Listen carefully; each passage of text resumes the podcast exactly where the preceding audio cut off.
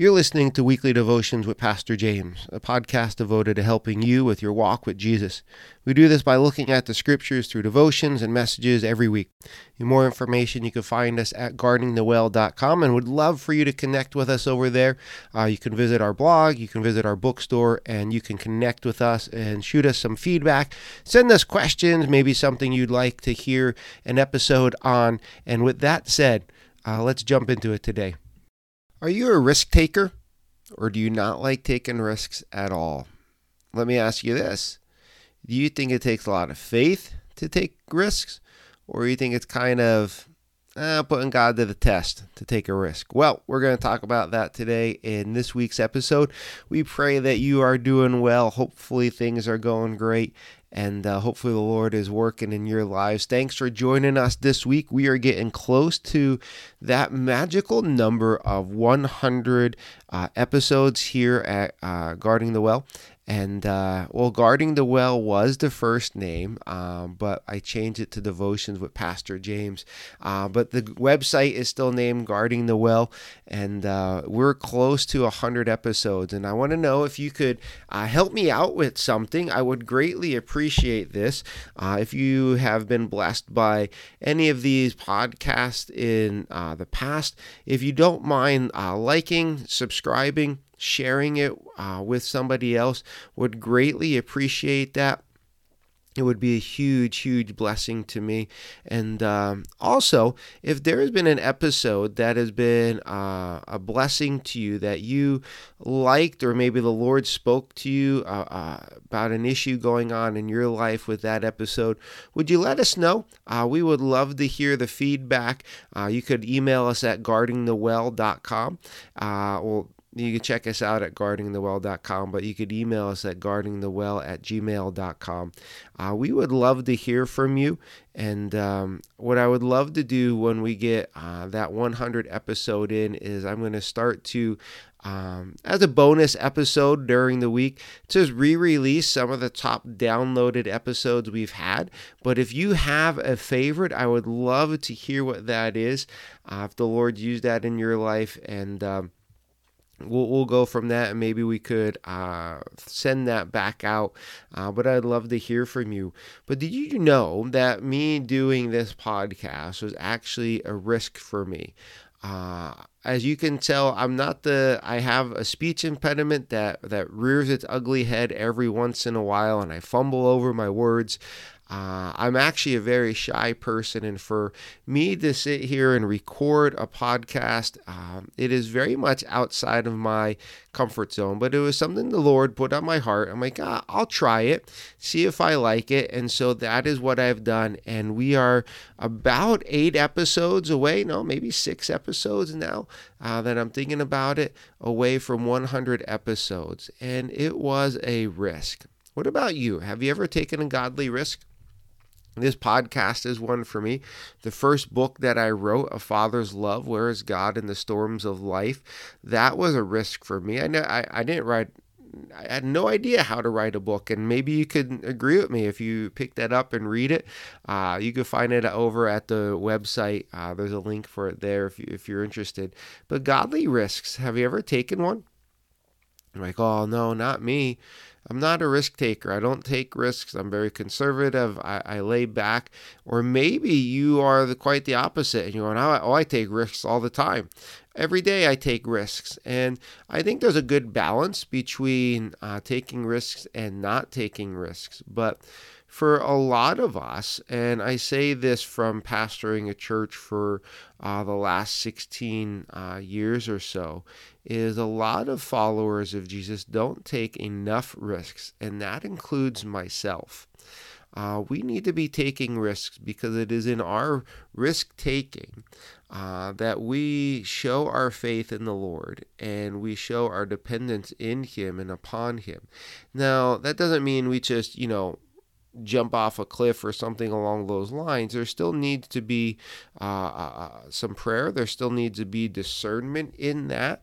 But at times we still need to be taking a risk, and I want to I want to share that with you today, and I want to show you a great example of that, and it's found way back in the book of First Samuel, First Samuel chapter 14, and this is before David is king.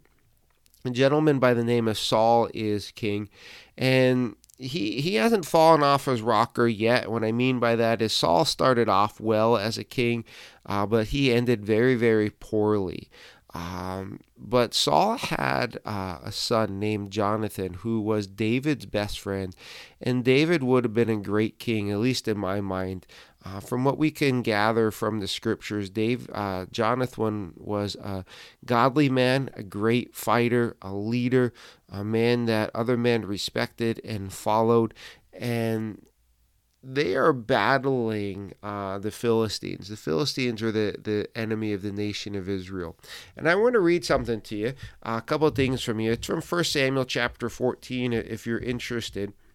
But 1 Samuel chapter 14, verse 2 says this Saul, that's King Saul, was staying on the outskirts of Gibeah under a pomegranate tree in Migron.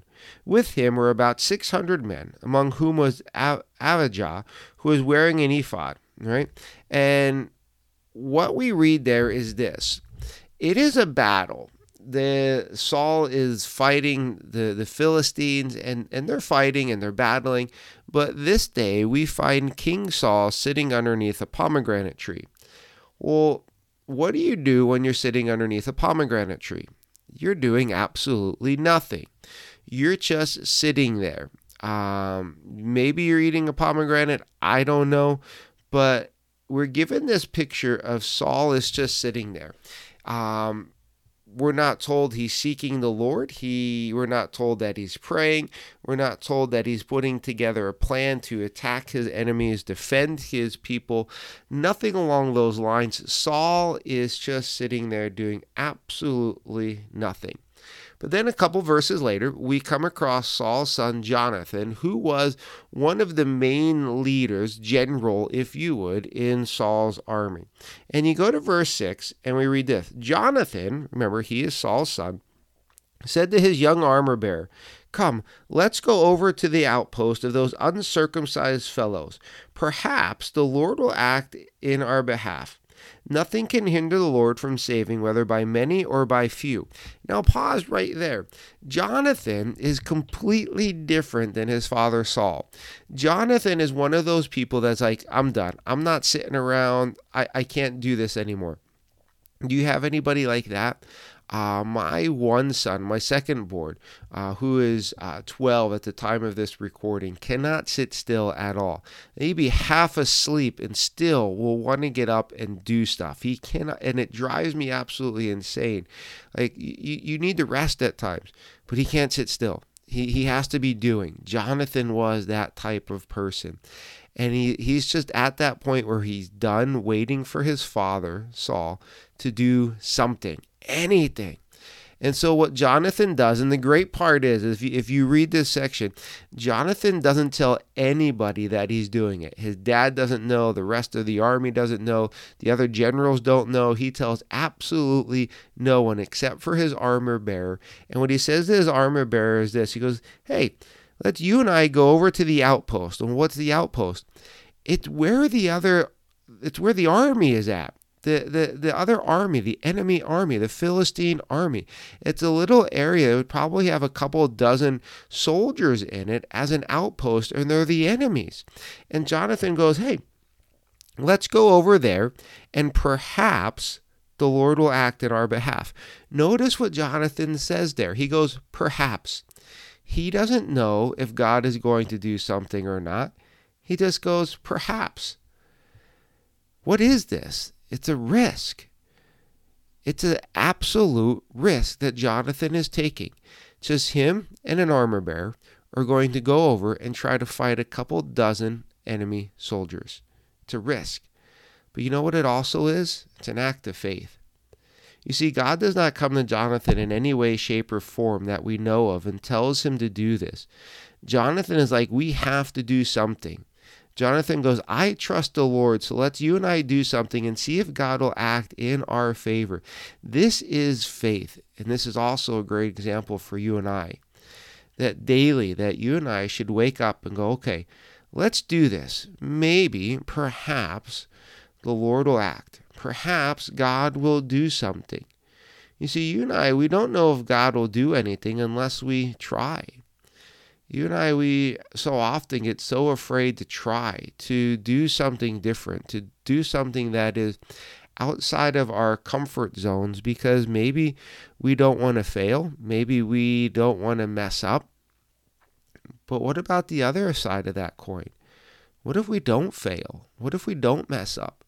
What if God actually does something? What if He works? We get so afraid to step out in faith, and because of that, God doesn't work through our lives as He wants to. You see, God wants to partner with you. He wants to do things alongside of you. He wants you to be doing things with Him. I have four kids, and I love when my kids want to do something with me, whether it is play a, board game, whether it is play uh, catch out in the yard, whether it is just to ride our bikes, but to partner alongside of me and to do something with me. I love that as a dad. And guess what?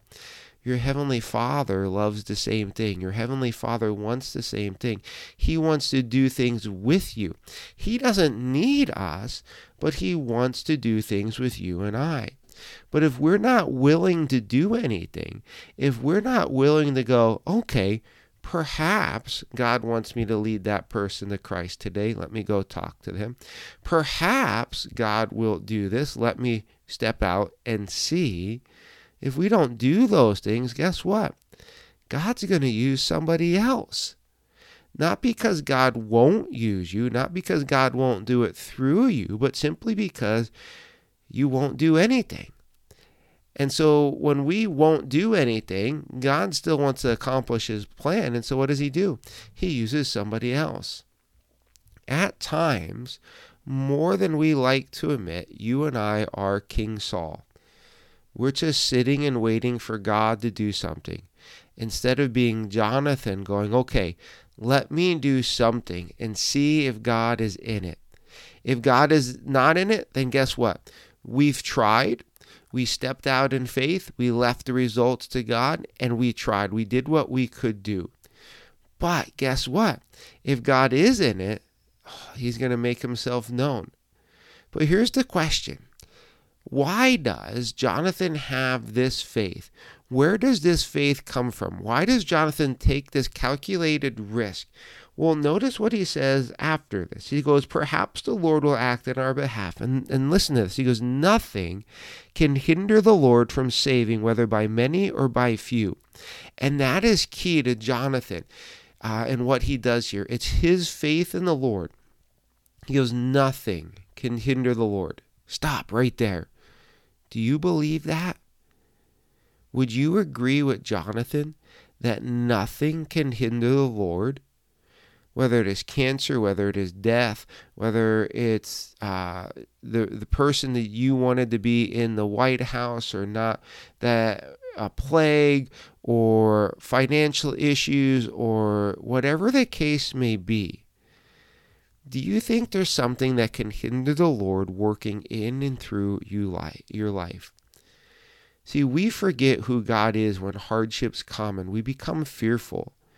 We lose sight of God and who He is when things are hard, and because of that, you stop walking in faith and you go by sight. Jonathan goes, Guess what?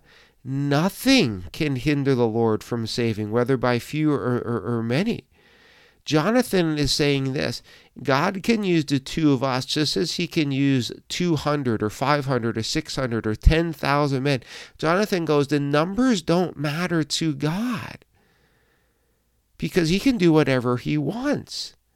And that is true for you as well. God can do what he wants with anything and anyone. Jesus turned the world upside down with 12 men. The world is still reeling about what 12 men did following Jesus. It's a movement that is still going on. And yes, I know it is God working in all of it, and that is the key. God is working in all of it, He is the key for all of it. You see, our numbers, your numbers, or get this, your abilities or disabilities do not limit God at all. Let me say that to you again. Your abilities or disabilities don't hinder God. They don't limit God at all. And so if you're sitting there going, Well, I can't step out in faith to try this or to do that because of then guess what? You're not doubting yourself, you're doubting God. As I said at the beginning of this podcast, I have a speech impediment and it shows up, especially when I'm tired. Um, there are times where I can't get the words are in my my mind, but I can't get them to my tongue and out of my mouth. I have to pause. And that's why, you know, if I were to like spend a lot of time editing these podcasts to make them like be, you know, studio quality stuff, I would need hours to do that because I would be editing a lot because there's so much openness because I can't get words from my brain to my mouth as quickly as a normal person can a lot of the times. I struggle with that, and I struggle with how to say things, or I will uh, rearrange words and things along those lines. And so, for me to be a pastor who publicly speaks all the time, I teach publicly at least 150 times every year. And then to record a podcast on top of that with a speech impediment, that that doesn't make sense. And I would agree with you. But you know what? My disability, and I, I don't even want to use that phrase because my son has a disability. He's in a wheelchair, he can't walk. But my disabilities, and I l- use that term very loosely, doesn't limit God. It doesn't hinder God, and neither does yours. Maybe you have a speech impediment. Maybe you're like my son, you can't walk. Maybe you can't move your arms. Maybe you can't speak. But you know what? Your disabilities don't limit God working in your life or through you. They don't hinder you at all because God is the, and I, I always think back to Moses, where God says, Moses, I'm the one that has given you your eyes and your ears and your mouth. God is the one that has created you, and he, God does not make any mistakes. And so we have to look at our disadvantages and realize that God has given them to us for a certain reason for us to use for His glory. And God will use you with all your abilities and your disabilities for His glory. And when we realize that nothing can hinder God, then and only then do we have the faith to step out in, in faith and go, you know what? I'm going to take this risk, this calculated risk, because I think that this is what God wants me to do.